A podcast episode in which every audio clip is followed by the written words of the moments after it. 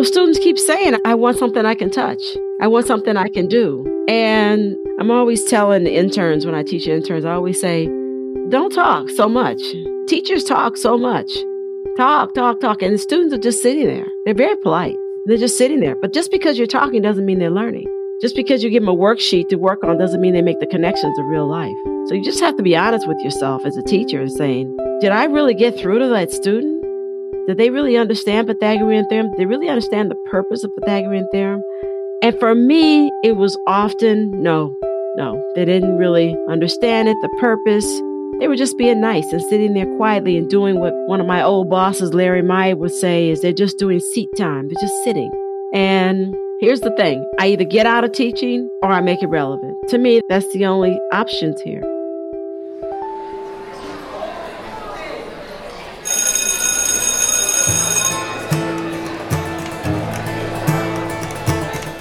Welcome to season five of the Teacher Collaborative podcast. So, this season, we're rotating hosts, so you get to meet different members of the Teacher Collaborative team. My name is Diana LeBeau. I'm Senior Director of Programs at the Teacher Collaborative. In season five, we're going to focus on change makers. We'll hear from teachers who have led change and hear in their own voices how they navigated the ups and downs of doing things differently. Today, I'm talking to Benedette Manning. Welcome, Benedette. Hi, thank you for having me. Yeah, so before we get started, I want to just give you a chance to introduce yourself. Tell us what you teach, who you are, and a little bit about yourself. Let's see. I'm a math teacher, Boston Public Schools. I've been a teacher here in Boston Public Schools. I think I started in 95. I am the mother of four and a grandmother of one. What else? Yeah, I love math, obviously. I'm a triathlete and a swimmer. Wow. So, first of all, before I dive into the actual contents of today, I have to say, how do you find time to train to be a triathlete while you're teaching? Oh, I only train at the end of school. oh, wow. Okay. but but actually right now I'm training to become a lifeguard. Okay. And I do that 3 times a week. Wow. Okay. Because I'm really frustrated with the number of people who were dying last year. That's unnecessary in my mind. So, they need more lifeguards. They need more swim teachers. So I thought, ah, I'd do that in the summer. We'll see. But it's not easy becoming a lifeguard, especially when you're in the later years of your life. well, that sounds great. It sounds like you're always quick to jump onto things that are valuable. Okay. So we're here today to talk a little bit about your kind of most interesting thing that I think you shared with me, or at least the one I'm the most curious about, because you've been part of, you know, at the edge of trying to innovate and make change for a long time in your career. But I'd love to hear a little bit about your work with bees in the classroom. so I'd love to start just by having you tell us what exactly you do involving bees in the classroom and how that all got started. I think it was 2005, 2004. Okay. It actually got started when I went to a Coalition of Essential Schools professional development in New Orleans.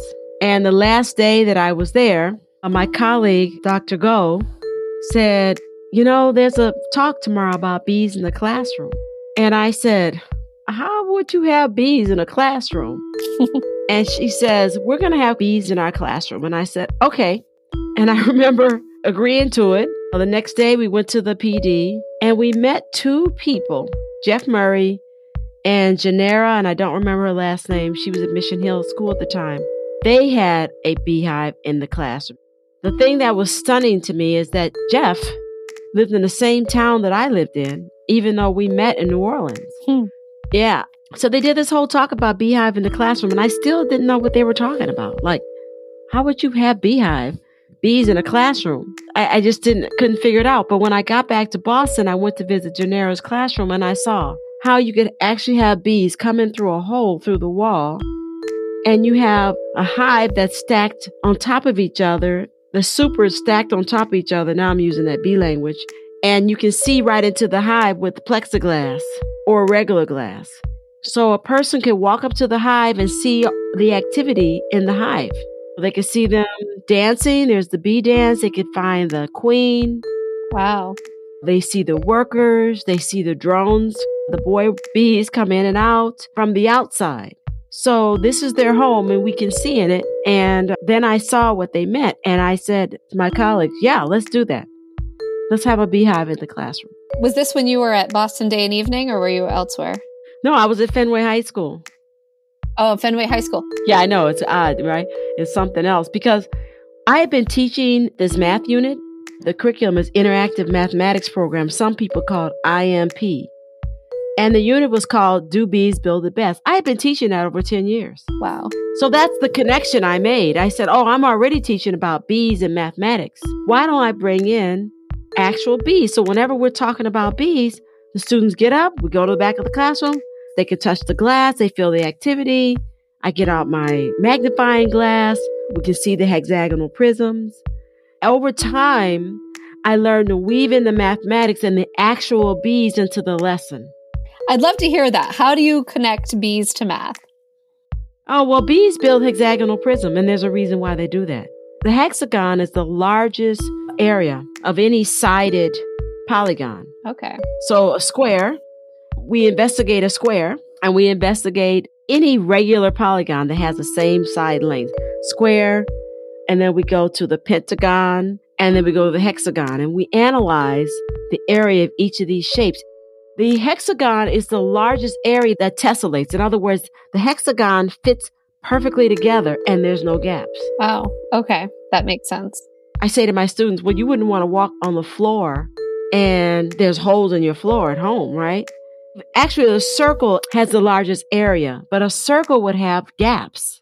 If you put circles together, you're going to have gaps. Right. They don't connect in the same way. Mm-hmm. So it takes us weeks. It's very actually high quality mathematics. We talk about this problem for weeks and we analyze all these polygons. I mean, the people who wrote this curriculum, I wish I could say I did it. I didn't. These people wrote this curriculum. I just think it's brilliant. But you brought it to life. You made you made the learning connect to something real for the students. That's great. Oh yeah, and you know the thing is that students are generally city kids. They're bee phobic. They're insect phobic. Anything that's insect related. Oh, I don't like that. I don't touch that. That's nasty. I only teach about the bees for like six weeks. That's just one right. of my units. But by the end of the unit, they're really used to the idea of insects and that insects have a purpose in life and they're not scary. There's so many lessons to be learned from having bees in the classroom. Have other people been inspired by you? to make beehives come to their own classrooms? Well, it's funny thing you said that. We decided, Jeff Murray, Janera, and other people since decided to make a nonprofit. Okay. So we have a nonprofit. It's called Classroom Hives. You can look it up, classroomhives.org. And we support teachers to put, they're called observation hives. They're not the regular hive that you see with the white box. Mm-hmm. That's a Langstroth hive. An observation hive is totally visible. We support schools in putting observation hives in their classroom. So, for example, about a month ago, I went over to the Lee School and I'm a consultant now. So I go over and look at the area, look at the room, and I tell them if I think a beehive would work. And we have another hive in um, Hingham. We have one at Boston Green Academy. The Fenway hive is gone when I left. They try to keep it going, but you really have to really be into it. Yeah. Right. And then I didn't put a new hive in the school I'm in now because the location of my classroom was not conducive to having bees. But next year I might have bees.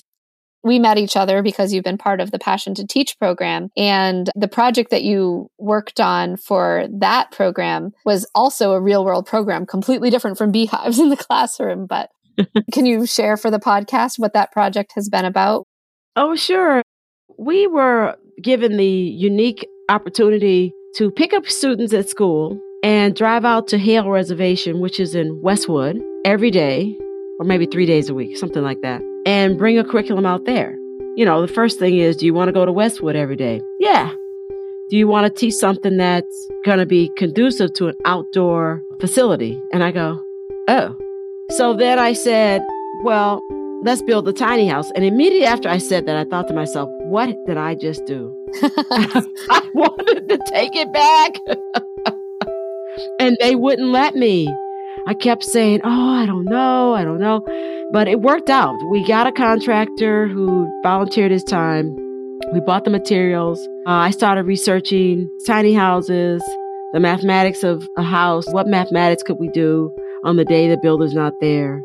And it worked out fine. We built a 10 foot by 6 foot house and it's out in Westwood. And next year we'll go back out there. And I don't know what's going to happen. My hope is that I will be able to go out there and renovate the inside. Wow. My dream is to have a literacy center because I really love literacy. I really love reading and learning from reading and stuff like that. So that's my dream, but uh, we'll see. You take on a lot of these projects that are significant work outside of just the regular expectations of your responsibilities as a teacher. What is it that keeps you trying out these new challenges and opportunities for your students? Well, students keep saying, I want something I can touch. I want something I can do. And I'm always telling the interns when I teach interns, I always say, don't talk so much. Teachers talk so much. Talk, talk, talk. And the students are just sitting there. They're very polite. They're just sitting there. But just because you're talking doesn't mean they're learning.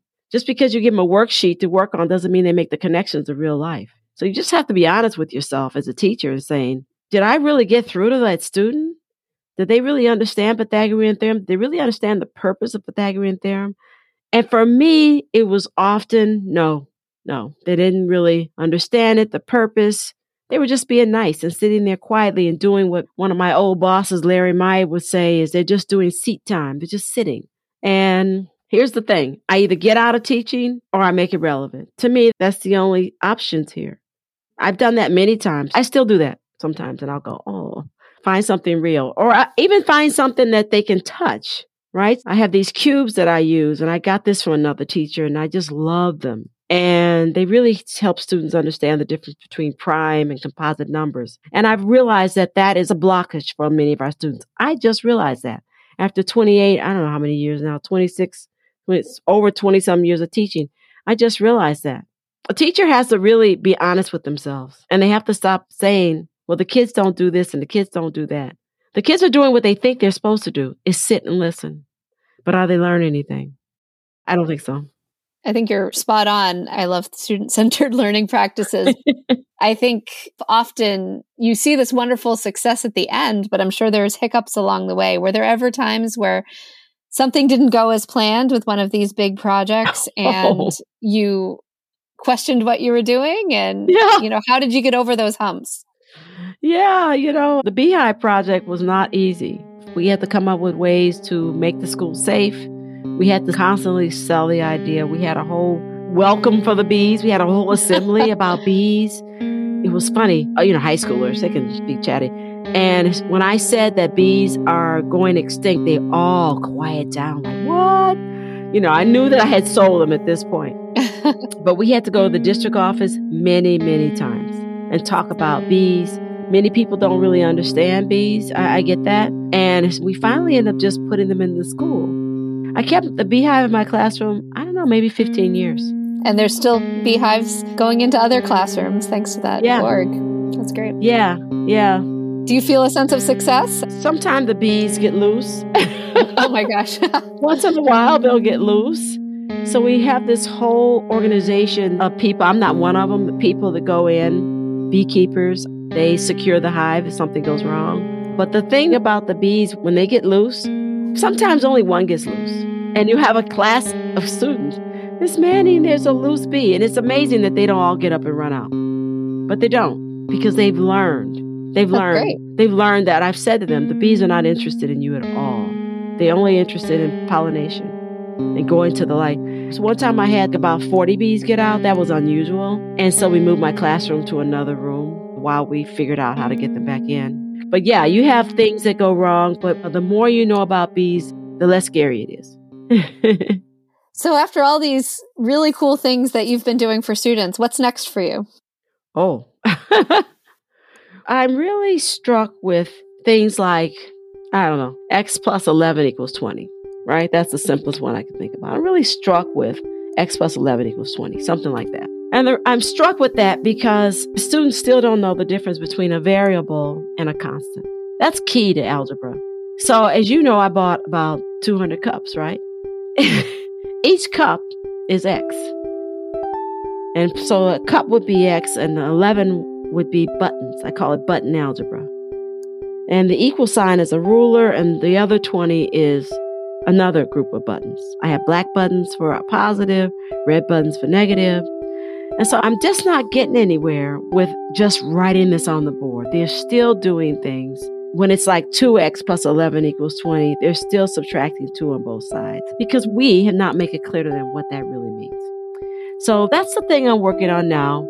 Some of the things that the passionate teachers purchased for me and just how important to understand the difference between a variable and a constant. When I see a problem, I got to think of some other way to explain that problem. Or I'll find someone who has figured it out, some other teacher who's figured out another way to explain that problem, and I'll do what they did. It's worth a try, right? Yes, for sure. this has been really great hearing all of your stories. So I just want to really thank you for today. Thank you. And thanks to everyone for joining us for today's conversation. You can learn more about the Teacher Collaborative by visiting our website, theteachercollaborative.org, or by following us on social media at the Teacher Collab. That's collab with one L. And if you enjoy this show, please rate and review us on Apple Podcasts. Special thanks to today's guest and to all the awesome teachers out there who show up with love, creativity, compassion, and energy every day. Thanks to teacher Ben Truba for our theme music, the Dusty Pencil Sharpener, and thanks to our amazing producer, Mijan Zulu, for translating our vision into a high quality podcast and creating additional music.